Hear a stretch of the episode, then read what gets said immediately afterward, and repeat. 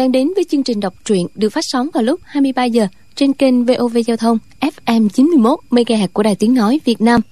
Thưa quý vị và các bạn, trong chương trình đọc truyện đêm qua, chúng ta đã theo dõi phần 69 bộ truyện ỷ Thiên Đồ Long Ký của nhà văn Kim Dung. Để tiện cho quý vị và các bạn đón theo dõi phần tiếp theo thì chúng tôi xin được tóm tắt nội dung phần 69 như sau. Trương Vô Kỵ để ba người Thanh Thư, Trần Hữu Lượng, trưởng Bắc Long Đầu đi xa rồi giải huyệt cho Võ Đăng Tứ Hiệp. Tống Viễn Kiều liền chạy theo trị tội Tống Thanh Thư và thanh lý môn hộ. Vô Kỵ phóng theo cùng Trương Tòng Khê khuyên ông ta kiềm chế. Tứ Hiệp phải về gấp núi Võ Đăng bảo vệ ân sư Trương Chân Nhân mới là việc lớn. Trương Vô Kỵ và Triệu Mẫn cưỡi ngựa đi Lư Long tìm tạ lão Nàng ta sức khỏe còn yếu do bị trưởng của Du Liên Châu nên không đi gấp được. Vô kỵ đang đêm viết giấy dặn dò Triệu Mẫn ở lại khách điếm tĩnh dưỡng.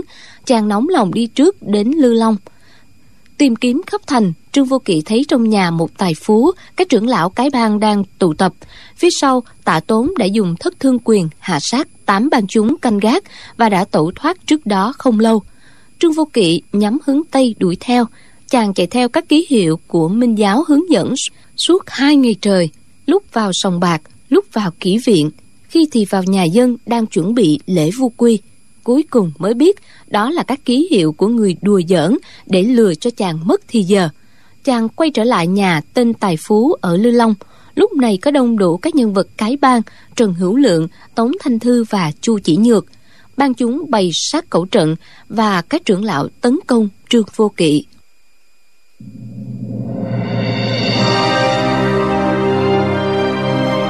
Bỉ Thiên Đồ Long Ký.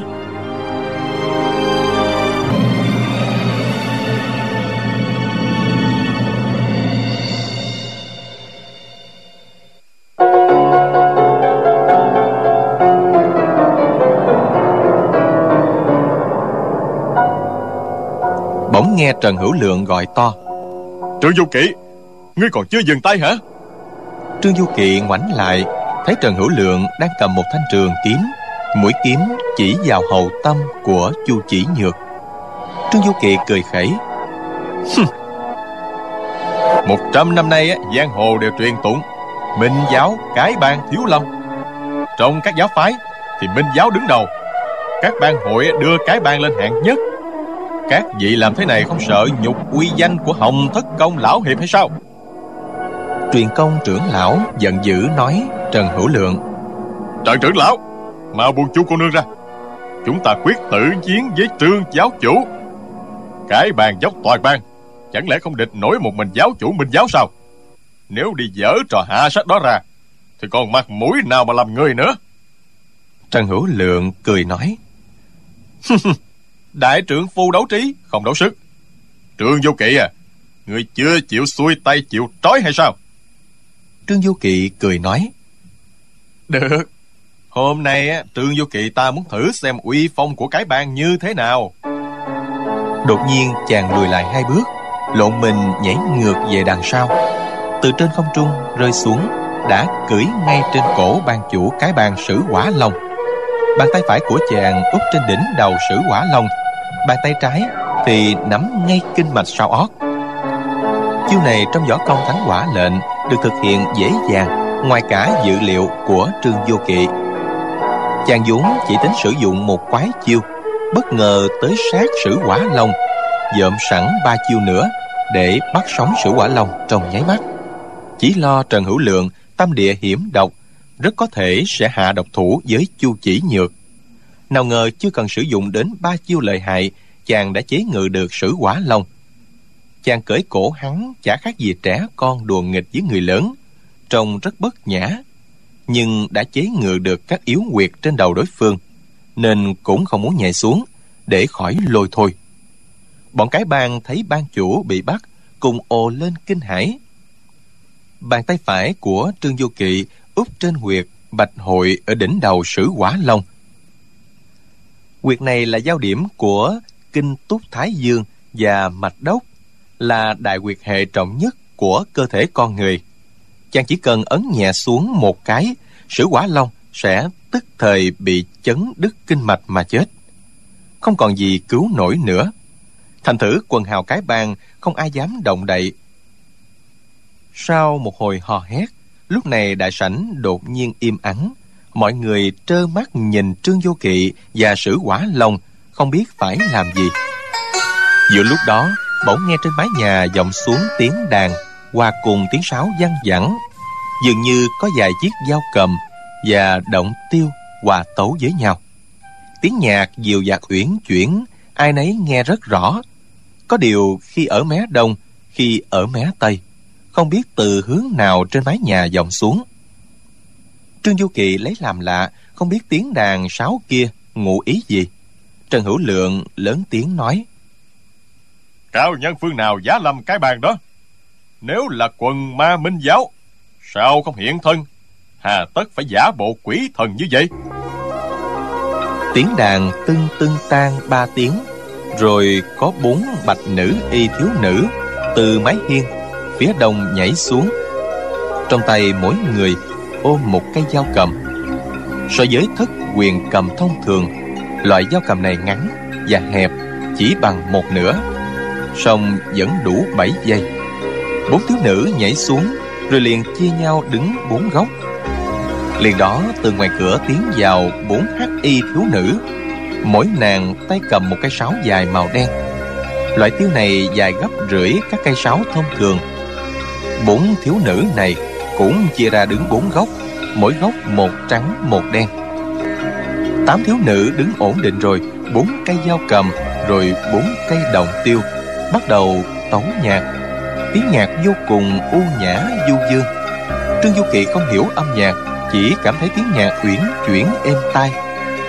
Tuy đang trong cục diện cực kỳ căng thẳng, nhưng vẫn muốn nghe thêm một lát.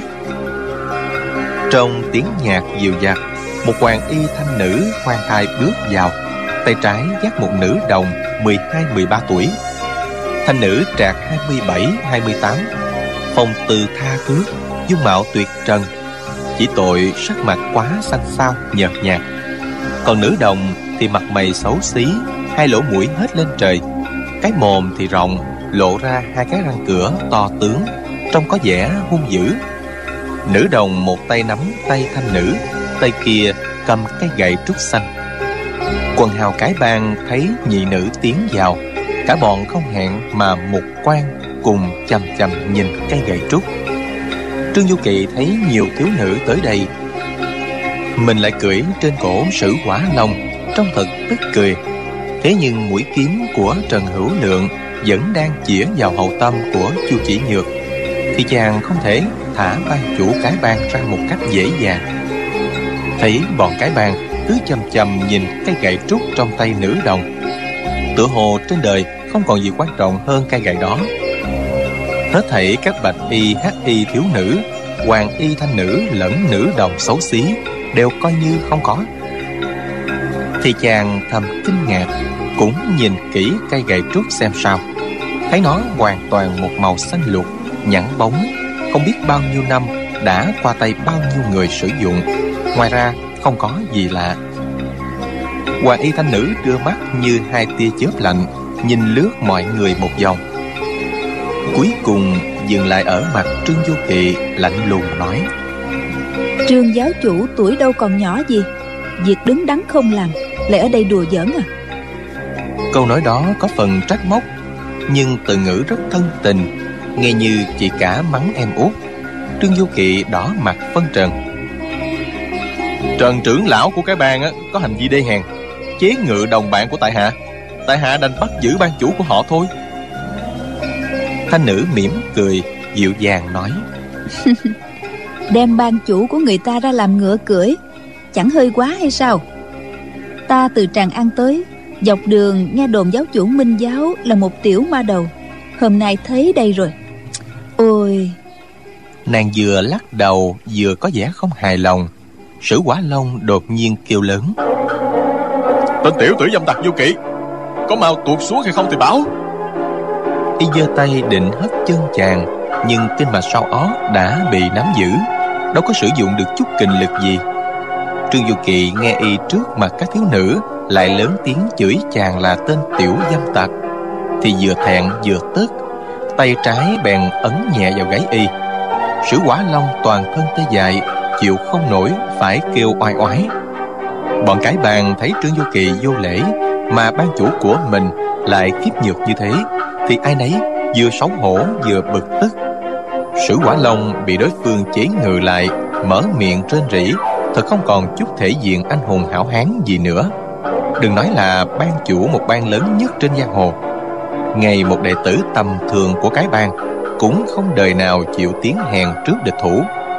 Trần hữu lượng nói trương vô kỵ người thả sử ban chủ ra, ta thu kiếm về được chứ? Hắn không đợi trương du kỳ đáp ứng, liền đút kiếm vào bao. Hắn đoán rằng giao hẹn như thế ắt được, quả nhiên trương du kỳ nói, được lắm. Chàng nhúng mình một cái, đã đứng ngay bên cạnh chu chỉ nhược. Thấy nàng nhíu mày, sắc mặt mệt mỏi, trông thật tội nghiệp. Bèn dìu nàng tới ngồi trên một cái đôn bằng đá trần hữu lượng quay sang hoàng y mỹ nữ chắp tay nói phương giá quan lâm tệ bang không biết có điều chi giáo huấn. Quý tính đại danh có thể cho biết được chăng? Rồi y lại hỏi cô bé xấu xí này tiểu cô nương cái gậy trúc ấy ở đâu mà ra vậy? Hoàng y mỹ nữ lạnh lùng nói hỗn nguyên tích lịch thủ thành côn ở đâu mời y ra gặp đi. Trương vô kỵ nghe bảy chữ hỗn nguyên tích lịch thủ thành côn thì vô cùng kinh ngạc. Thấy trần hữu lượng mặt biến sắc song hắn lập tức trấn tĩnh thản nhiên đáp. Hỗn nguyên tích lịch thủ thành côn ư? Đó có phải là sư phụ của kim mao sư dương tạ tốn không? Cái đó đó phải hỏi trường giáo chủ minh giáo thì mới biết chứ hoàng y mỹ nữ hỏi. Các hạ là ai vậy? Trần hữu lượng đáp. Tại hạ họ trần. Thảo tự là hữu lượng là trưởng lão tám túi trong cái bàn hoàng y mỹ nữ hất hàm về phía sử quả long hỏi. Con gái kia là ai? Trong diện mạo tưởng là anh hùng hảo hán. Mà có khác gì cái đồ bị thịt? Người ta mới ra tay một tí đã kêu rền oai oái. Chẳng là thể thống gì hết bọn cái bang tự ngượng ngùng. Một số người bây giờ nhìn sử quả long bằng ánh mắt có vài phần khinh bỉ và tức giận. Trần hữu lượng nói, vị này là sử ban chủ của bổn bang đó. Lão nhân gia gần đây bị bệnh nặng, mới vừa đỡ thôi. Người chưa thật khỏe đâu. Cô nương là khách. Chúng tôi nhường nhịn vài phần đó. Nếu còn nói nàng vô lễ còn đắc tội thì cũng đừng trách đó hắn nói câu đó bằng giọng hăm dọa. Hoàng y mỹ nữ thản nhiên nói với hắc y thiếu nữ tiểu thúy hãy trả lại phong thư cho y đi. Hắc y thiếu nữ đáp lời thưa dân. Nàng lấy trong bọc ra một bao thư cầm trong tay. Trương du kỵ nhìn thấy trên phong bì viết kính gửi hàng sơn đồng đại gia của minh giáo. Bên dưới có hàng chữ nhỏ hơn cái bàn sử kính gửi trưởng bổng lông đầu vừa thấy bức thư lập tức đỏ mặt tía tai chửi luôn. Con nô tỳ tiểu tặc thì ra kẻ bỡn cợt lão già trên đường đánh cắp phong thư chính là con a đầu chết tiệt này đây. Lão dơ kẻ thiết bổng tính xông lên làm dữ. Tiểu thúy cười khúc khích nói. Tiểu nữ là a đầu cũng được nhưng không hề chết tiệt bao giờ nha. Người già đầu như lão mà có phong thư giữ cũng không xong không biết ngượng hay sao chứ? Đoạn thiếu nữ phải tay nhẹ một cái, phong thư bay ngay về phía trưởng bổng long đầu. Lão tiện tay bắt lấy. Đêm nọ, trương du kỵ nhìn thấy sử quả long sai trưởng bổng long đầu mang từ đến hàng sơn đồng. Dùng hàng lâm nhi làm con tin để uy hiếp.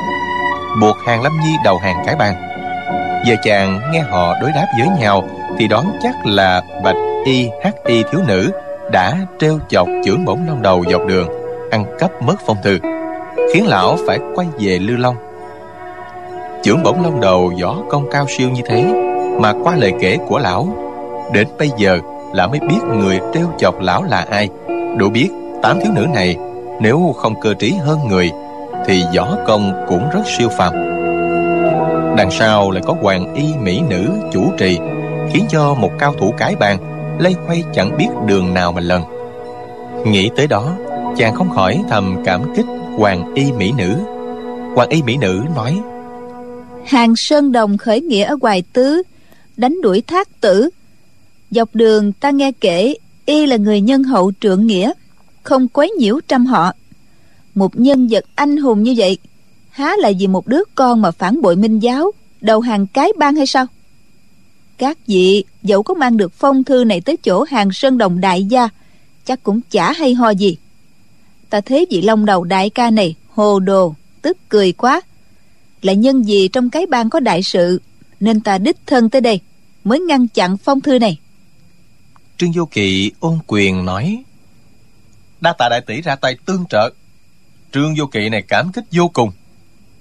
Hoàng y mỹ nữ nói khỏi cần khách sáo rồi nàng quay sang phía quần hào cái bang nói các ngươi tưởng rằng bắt được hàng lâm nhi thì có thể buộc hàng sơn đồng đầu hàng sao? Chưởng bổng lông đầu. Hôm ấy ở trên đường cái ngươi có liên tiếp bị ngăn chặn phải chuyển sang đường mòn. Tưởng tránh nổi được hay sao? Dẫu có mang được phong thư này tới chỗ hàng sơn đồng đại gia chắc cũng chả hay ho gì cho cái bàn các ngươi đâu. Trần hữu lượng trong lòng chợt động cầm lấy phong thư, thấy ngoài bì nguyên dạng, không có gì khác lạ, rồi bốc ra xem.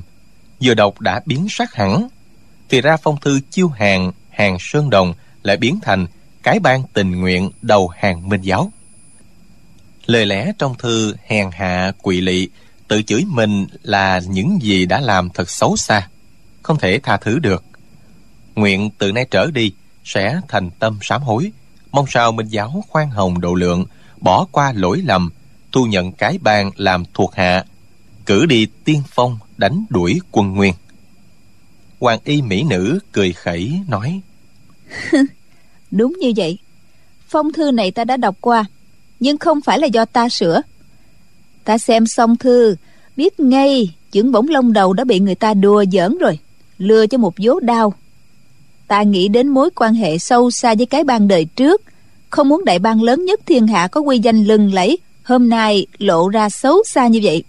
Cho nên ta mới cướp lấy nó. Các vị thử nghĩ xem, lá thư này do trưởng bổng lông đầu thân chinh mang đến cho minh giáo. Thì liệu từ rài trở đi, cái bang còn mặt mũi nào trên giang hồ nữa không? Truyền công trưởng lão, chấp pháp trưởng lão, trưởng bác long đầu, trưởng bổng long đầu. Lần lượt cầm lá thư đọc đọc xong, người nào cũng tức giận nghĩ thầm thật là nhục quá. Quả như quan y mỹ nữ nói, lá thư xin hàng lời lẽ đê hèn này mà rơi vào tay minh giáo thì tiếng xấu về cái bang truyền khắp giang hồ. Đệ tử cái bang thật chẳng còn mặt mũi nào nhìn ai nữa. Như thế hoàng y mỹ nữ cướp lấy lá thư, không cho đem đi, đã giúp cái bang một việc cực lớn. Nhưng kẻ đánh tráo lá thư là ai vậy? Hát y thiếu nữ tên tiểu thúy nói. Chắc là các vị muốn hỏi ai đã tráo bức thư này phải không? Quần hào cái bang không trả lời nhưng vẻ mặt ai cũng tỏ ra nóng lòng muốn biết. Tiểu thúy nói tiếp. Chưởng bổng lông đầu ông hãy cởi áo ngoài ra thì biết ngay thôi. Chưởng bổng lông đầu đỏ mặt gân xanh nổi rõ trên cổ từ nãy. Nghe vậy bèn hai tay giật phăng giặt áo. Nghe xoẹt xoẹt hai tiếng lão lột nốt áo ngoài quẳng đi nói thế thì sao nào? Chỉ các đệ tử cái bàn đứng phía sau lão cùng ồ lên kinh hãi. Hình như họ nhìn thấy cái gì quái gì lắm. Chưởng bổng lông đầu quay lại hỏi cái gì vậy? Thấy bảy tám người chỉ trỏ nơi lưng lão lão cuốn lên xé giặt áo lột phăng nốt cái áo trong ra để lộ tấm lưng cuồn cuộn bắp thịt lão giơ cái áo trong lên xem. Thấy trên lưng vẽ một con dơi lớn màu xanh. Hai cánh dang rộng răng nhè đáng sợ. Bên miệng có điểm dài chấm máu đỏ tươi. Bọn truyền công trưởng lão chấp pháp trưởng lão cùng kêu lên. Thanh diệt bức dương di nhất tiếu. Di nhất tiếu ít tới trung nguyên nên không mấy ai biết tên tuổi. Nhưng vài năm qua trên giang hồ lão xuất quỷ nhập thần, đại hiển thân thủ, uy danh ngày càng nổi tiếng. Không kém gì bạch mi ưng dương, ân thiên chính. Trương du kỳ trong bụng nghĩ thầm, không phải người có tài khinh công đến mà không ai biết sao? Đi cũng chẳng ai hay như di huynh, thì làm sao có thể đùa giỡn mà chưởng bổng lông đầu cũng không hề hay biết? Chưởng bổng lông đầu sững sờ, cầm chiếc áo ném vào trương du kỳ chửi giỏi thiệt.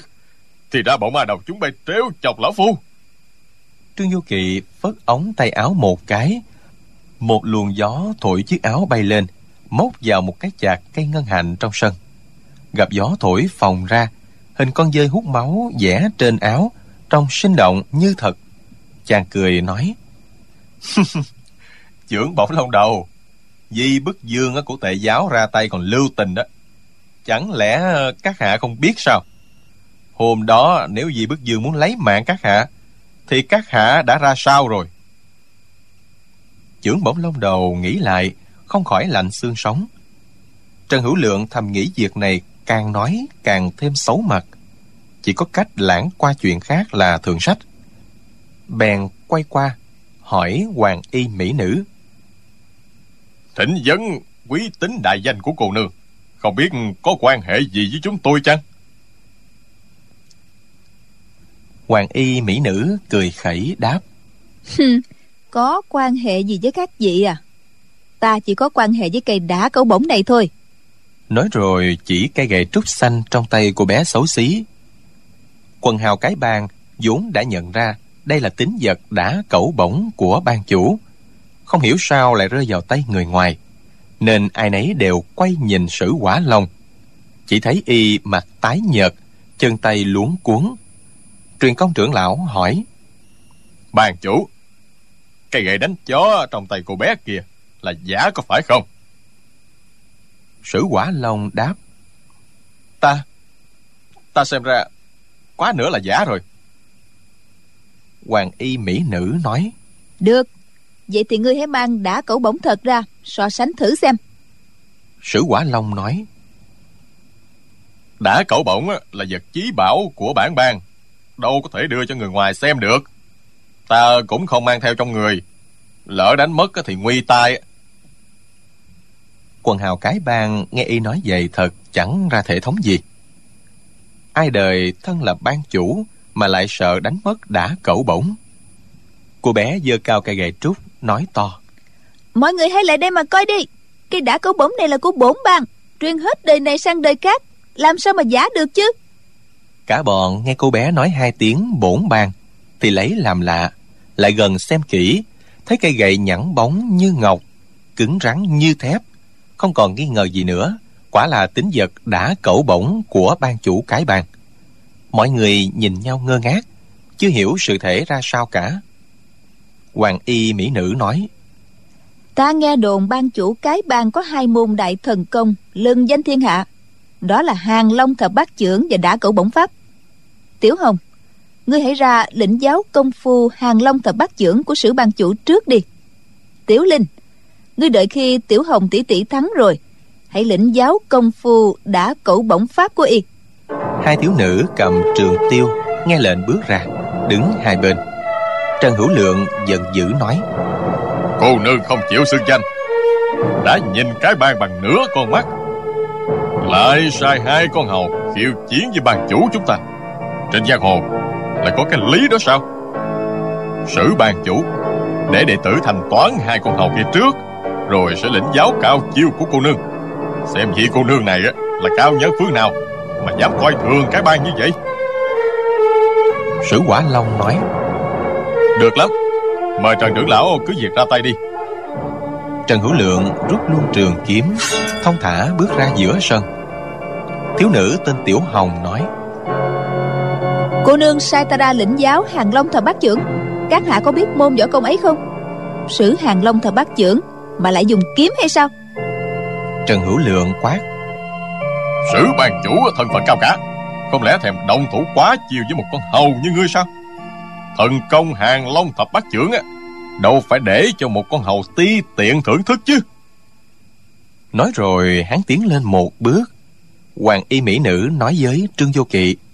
Trương giáo chủ ta nhờ giáo chủ một việc nha. Trương Du Kỵ đáp. Xin đại tỷ cứ nói. Hoàng y mỹ nữ nói. Trương giáo chủ hay đánh đuổi lão hòa Trần. Rồi lột mặt nạ kẻ mạo danh sử ban chủ cho mọi người cùng thấy đi.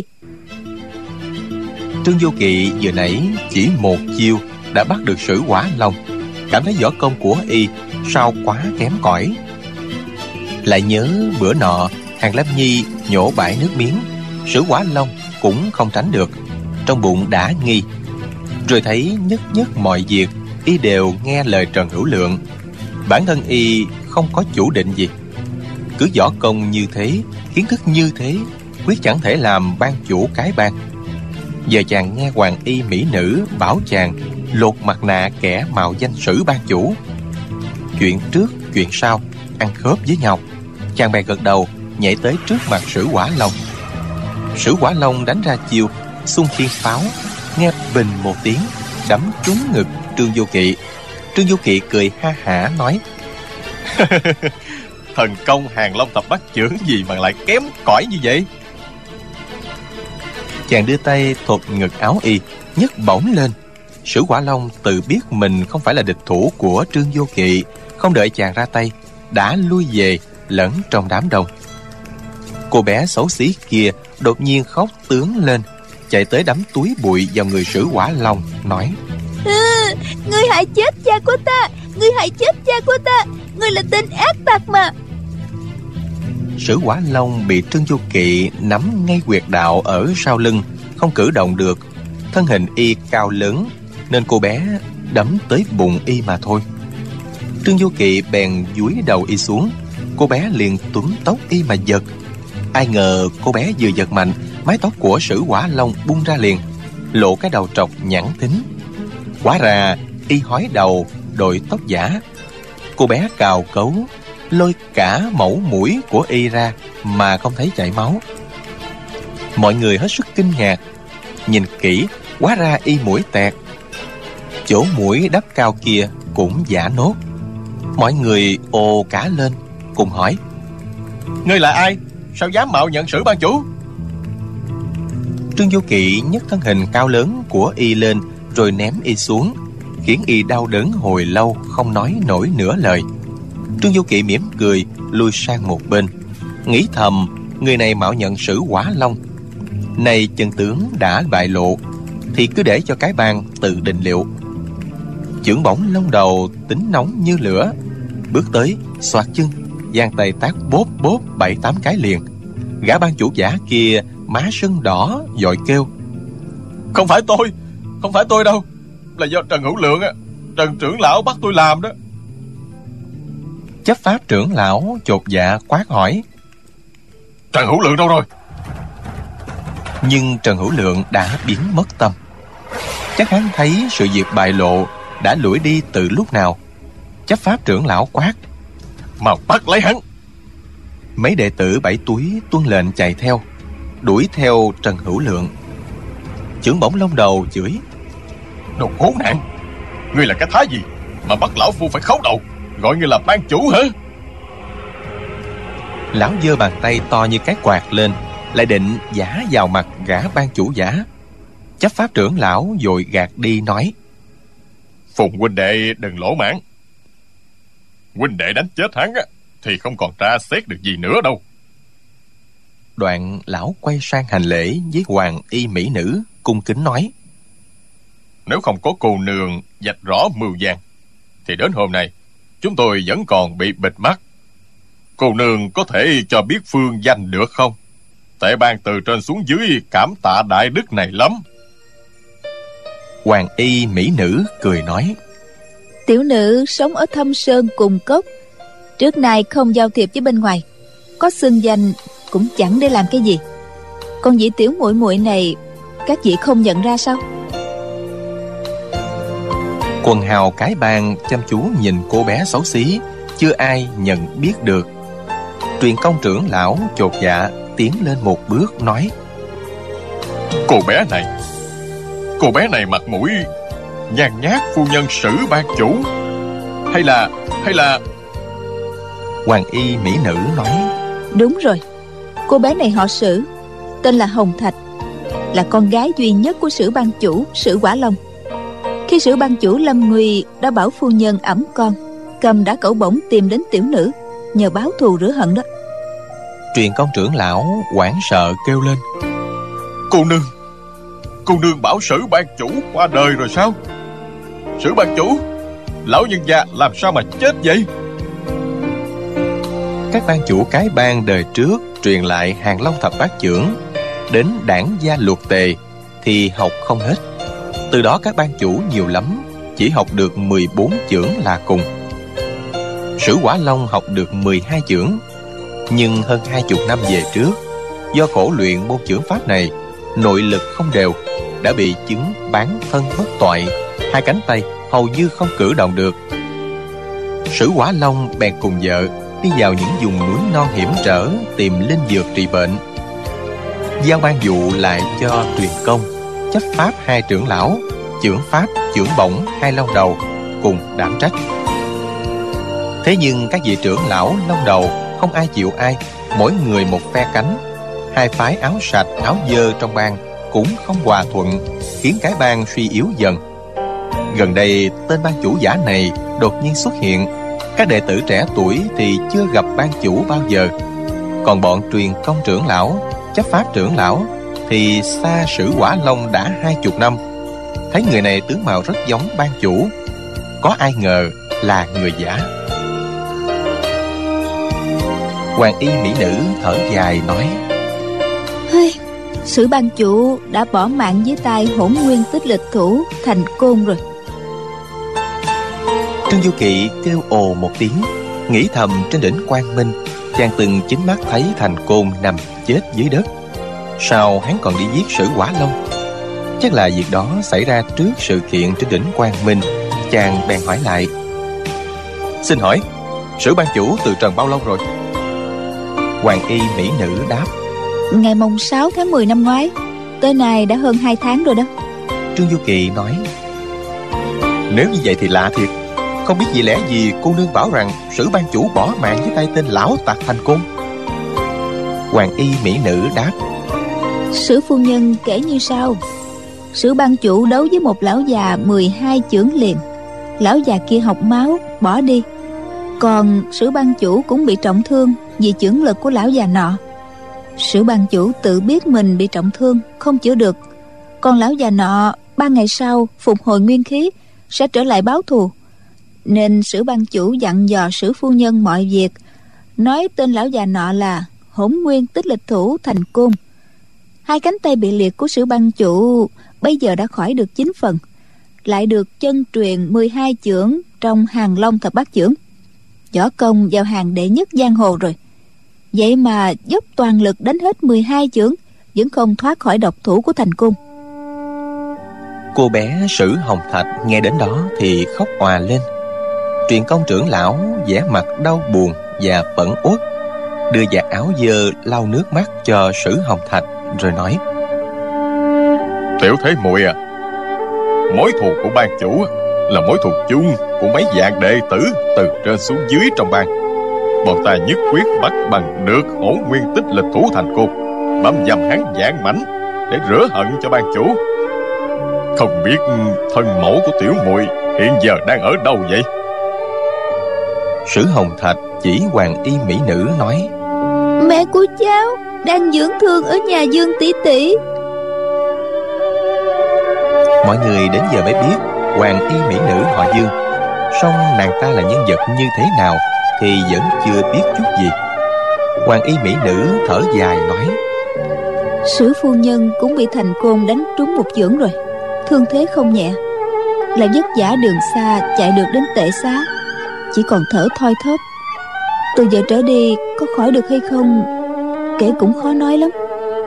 Chấp pháp trưởng lão tức giận nói lão thành côn kia không biết có thù oán gì với ban chủ mà lại hạ độc thủ như vậy chứ hoàng y mỹ nữ nói theo di ngôn của sử ban chủ mà sử phu nhân nói lại thì đôi bên không hề biết nhau không thể bảo là do thù oán được.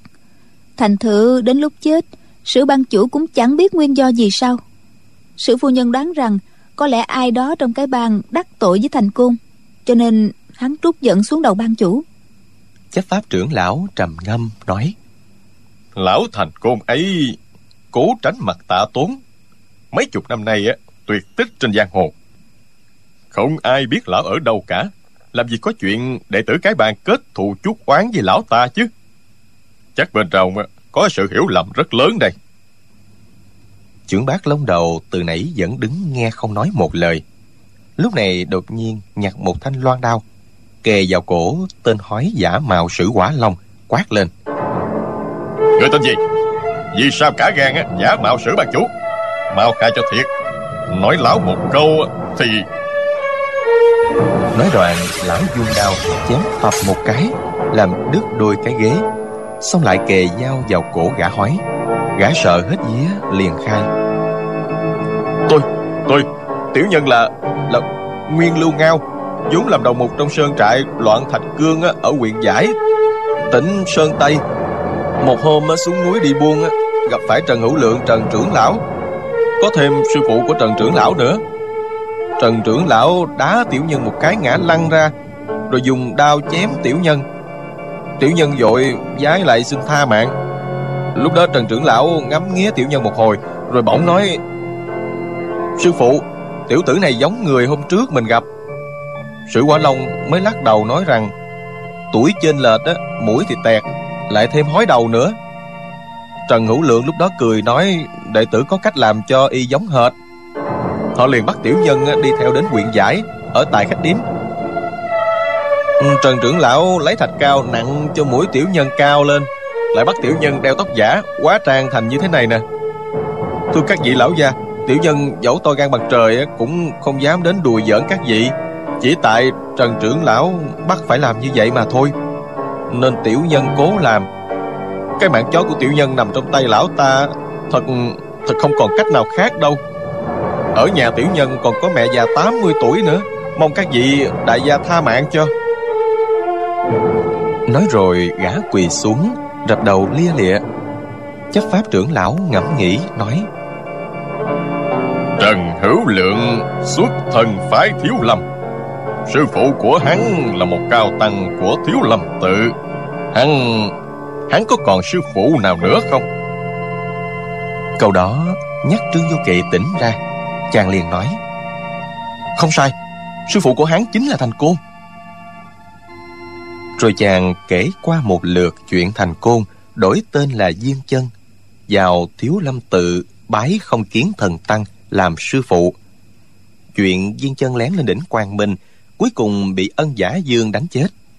Nhưng thi thể lại đột nhiên biến mất trưởng bác long đầu và chấp pháp trưởng lão cùng nói. Nếu mà như vậy á thì không còn gì nghi ngờ nữa rồi. Trên đỉnh quang minh á, thành côn giả chết. Sau đó nhân lúc hỗn loạn lẻn đi mất rồi.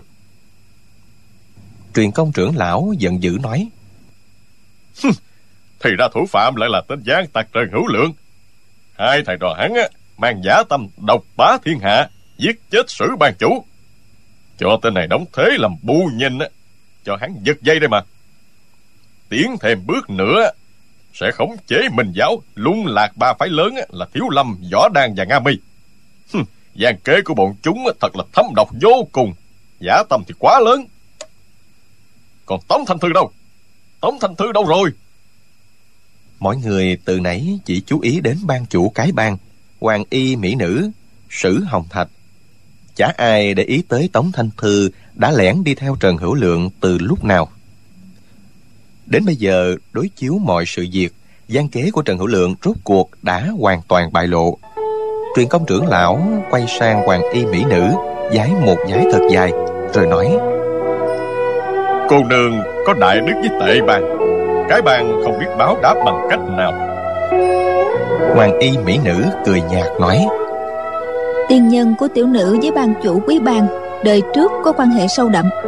Chút công lao nhỏ bé này đâu có gì đáng nói chứ. À cô bé họ sử này mong các vị chăm sóc cho nha.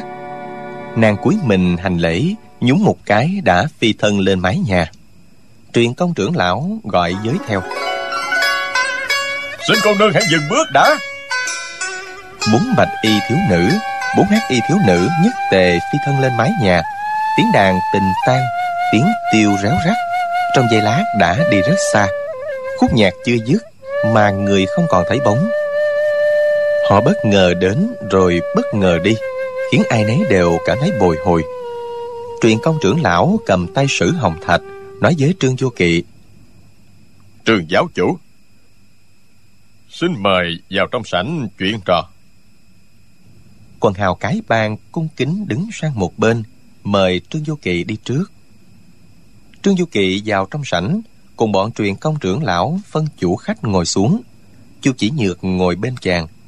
Trương du kỵ hỏi tên mấy vị chủ chốt, rồi nói, tào trưởng lão, nghĩa phụ của tại hạ là kim mao sư dương, nếu có ở quý bang, xin mời ra cho gặp. Còn nếu không có thì xin cho biết lão nhân gia hiện thời đang ở đâu vậy? Truyền công trưởng lão thở dài đáp. Hey, tên gian tặc trần hữu lượng dở thủ đoạn gian manh khiến cái bang hổ thẹn với anh hùng thiên hạ. Cũng chẳng giấu gì trừ giáo chủ. Tạ đại hiệp và chu cô nương á quả có bị chúng tôi mời đến khi ở quan ngoại. Khi đó tạ đại hiệp thân bị nhiễm bệnh nằm hôn mê trên giường á. Chúng tôi không cần động thủ quá chiều cũng đưa được tạ đại hiệp đại giá tới đây rồi. Buổi tối cách này năm hôm á, tạ đại hiệp đột nhiên đánh chết các đệ tử cái bàn canh giữ, thoát thân đi mất rồi. Các đệ tử tệ bang bị thiệt mạng, quan tài còn để ở hậu viện chưa mai táng kìa.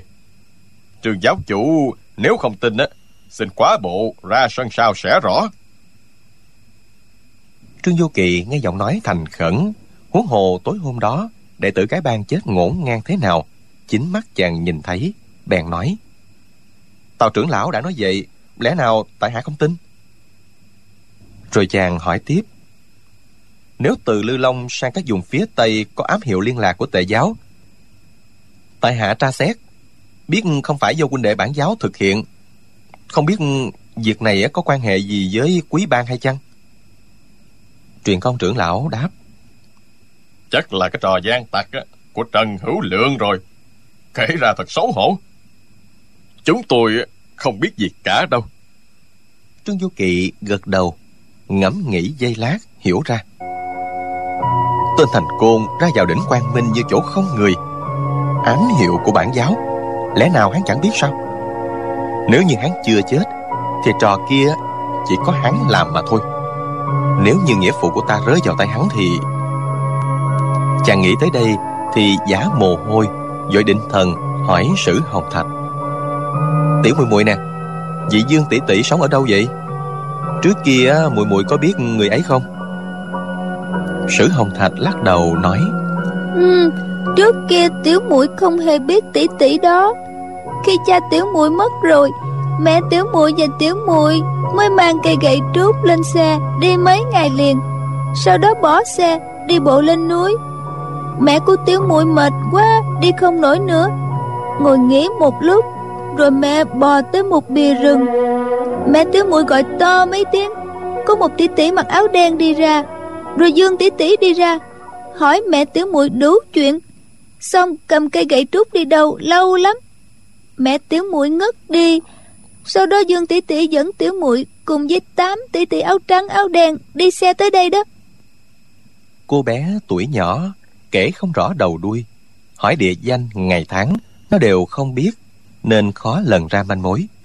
Truyền công trưởng lão nói công tử của hàng sơn đồng đại gia bên quý giáo đang có mặt tại tệ bang đây. Rồi lão quay lại sai phái vài câu. Một đệ tử cái bang hấp tấp chạy đi. Lát sau đã nghe tiếng chửi bới oan oan của hàng lâm nhi từ hậu đường vọng ra Quân ăn mày ăn nhạt Chết đường chết chợ. Chúng bay đừng hòng lừa gạt ta. Trưởng giáo chủ của bọn ta thân phận cao quý. Ai thèm đến cái hang chuột của bọn bay mà làm gì? Bọn mày có giỏi á, Thì cứ việc cho ta chầu trời đi. Đừng dở gian kế ma mảnh. Chẳng tích sự gì đâu. Mấy vị trưởng lão cái bàn nghe vậy, Ai cũng lộ vẻ sượng sùng. Trương Du Kỵ, kính nể hàng Lâm Nhi, Là người khí khái ngang tàn Rồi đứng lên, bước vào đón thấy hàng lâm nhi được dẫn từ hậu đường ra vẻ mặt hầm hầm thì bèn nói hàng đại ca tại hạ đây mà Mấy hôm nay á, để đại ca phải bực mình rồi. Hàng Lâm Nhi kinh ngạc cả mừng, vội quỳ xuống giái rồi nói. Trương giáo chủ, quả nhiên giáo chủ tới đây thật. Tiểu nhân thật không ngờ. Trương giáo chủ, hãy mau ra lệnh giết sạch bọn ăn mày thối tha này đi. Trương Du Kỵ nhịn cười, đỡ y đứng dậy nói. Hàng đại ca, các vị trưởng lão cái bang á, bị trúng gian kế của người ngoài, nên mới hiểu lầm thôi. Bây giờ đã phân giải rõ ràng rồi, nên đôi bên đều là bằng hữu. Hàng đại ca, hãy nể mặt ta bỏ qua cho họ đi. Hàng Lâm Nhi đứng lên, tức giận nhìn bọn truyền công trưởng lão, toàn chửi thêm vài câu cho bỏ tức. Nhưng giáo chủ đã nói thế, y đành nín lặng. Chấp pháp trưởng lão nói, Hôm nay, trường giáo chủ Hoàng Lâm Thật là vinh hạnh lớn cho tệ ban chúng tôi. Hãy mau bài tiệc. Tất cả mọi người trước là khoản đãi cho trường giáo chủ. Hai là để xin lỗi chu trưởng môn phái Nga Mi. Còn ba là để tạ tội với hàng đại ca đây. các đệ tử cái bang nhất tề hưởng ứng. Trương Du Kỳ thấp thỏm lo lắng cho sự an nguy của nghĩa phụ, lại có nhiều điều cần hỏi Chu Chỉ Nhược, không còn buộc dạ nào để ăn uống, bèn ôn quyền nói: Mỹ ý của các vị, tại hạ xin đa tạ. Song hiện giờ, tại hạ phải đi tìm nghĩa phụ ngay. Thế nào sau này cũng có lúc trở lại làm phiền các vị. Còn bây giờ, xin thứ lỗi. Bọn truyền công trưởng lão chèo kéo mấy lần nữa Trương Du Kỳ thấy họ chân thành Nếu mình một mực bỏ đi E thất lễ với cái bàn Đành phải ở lại dự tiệc. Trong bàn tiệc, Các cao thủ cái bàn ai nấy trình trọng tà tội. Còn nói, đã sai đệ tử đi khắp nơi thăm dò tung tích tà tốn, Có tin gì sẽ phi báo ngay cho Minh Giáo. Trương Du Kỳ cảm ơn, Cùng các vị trưởng lão Lông đầu đính ước, sau đó túy lúy một phen.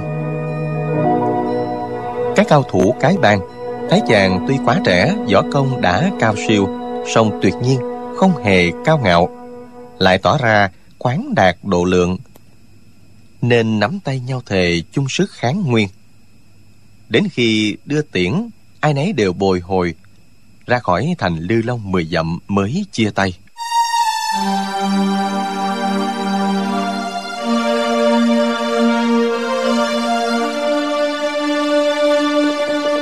Trương Du Kỵ, Chu Chỉ Nhược và Hàng Lâm Nhi Ba người cưỡi ba con tuấn mã Do đại tài chủ tặng. Thẳng đường cái quan, Phi về phía nam. Hàng Lâm Nhi đối với giáo chủ hết mực cung kính, Không dám đi sánh dài Mà tụt lại rất xa đằng sau. Dọc đường lo nấu nướng bưng trà, Hầu hạ Trương Chu hai người Như một kẻ nô bộc.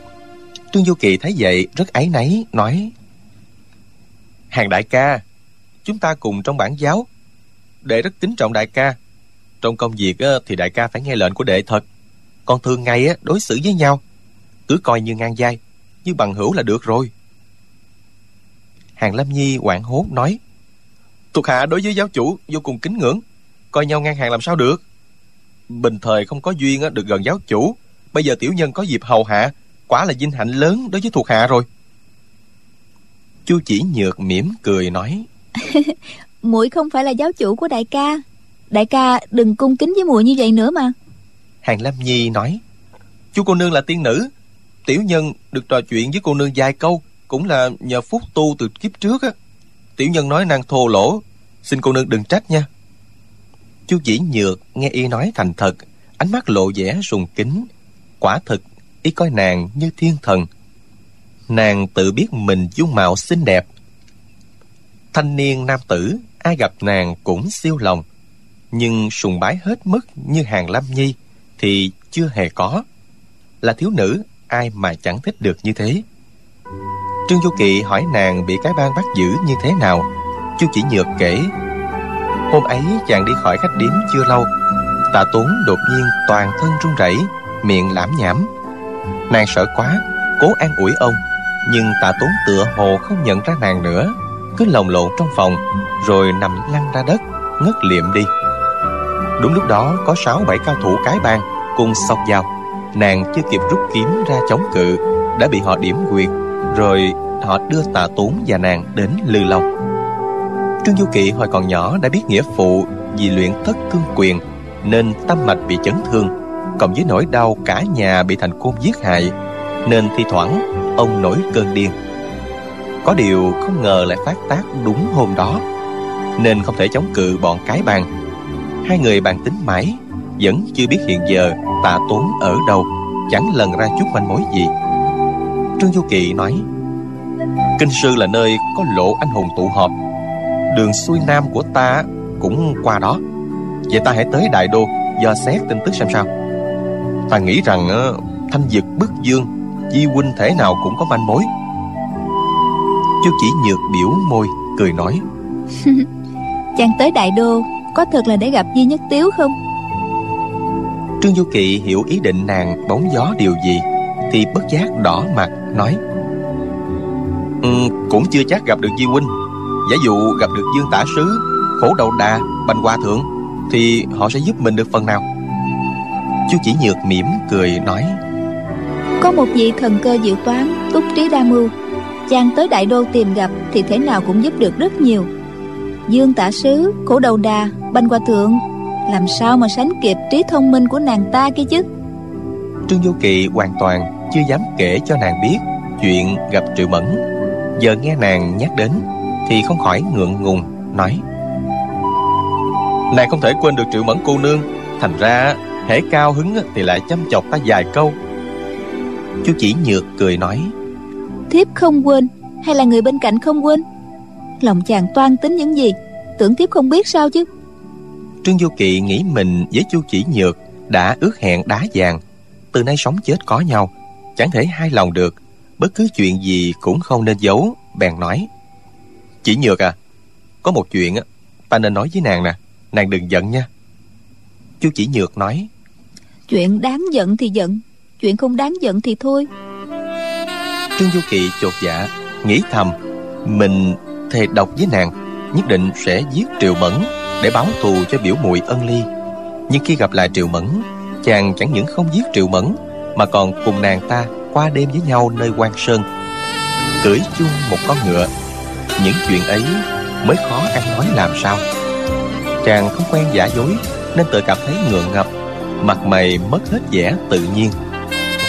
Chàng còn đang nghĩ, Thì đã tới một thị trấn, Thấy trời sắp tối, liền tìm một cách điếm nhỏ nghỉ qua đêm.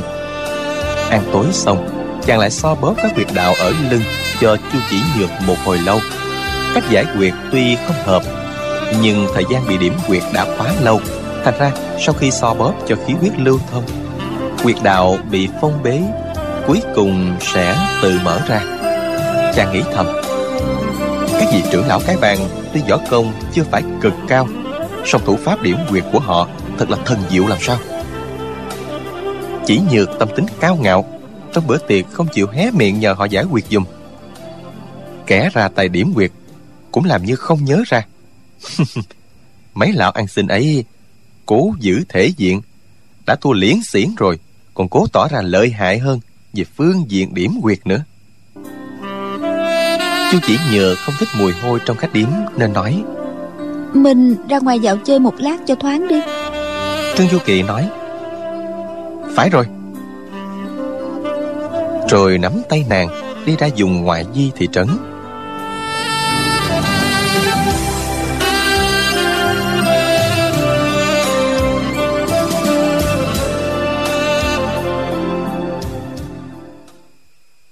Các bạn thân mến, chúng ta vừa theo dõi phần 70 bộ truyện ỷ Thiên Đồ Long Ký của nhà văn Kim Dung. Mời quý vị và các bạn đón theo dõi phần tiếp theo được phát sóng vào lúc 23 giờ đêm mai cũng trên kênh VOV Giao thông FM 91 MHz của Đài Tiếng Nói Việt Nam.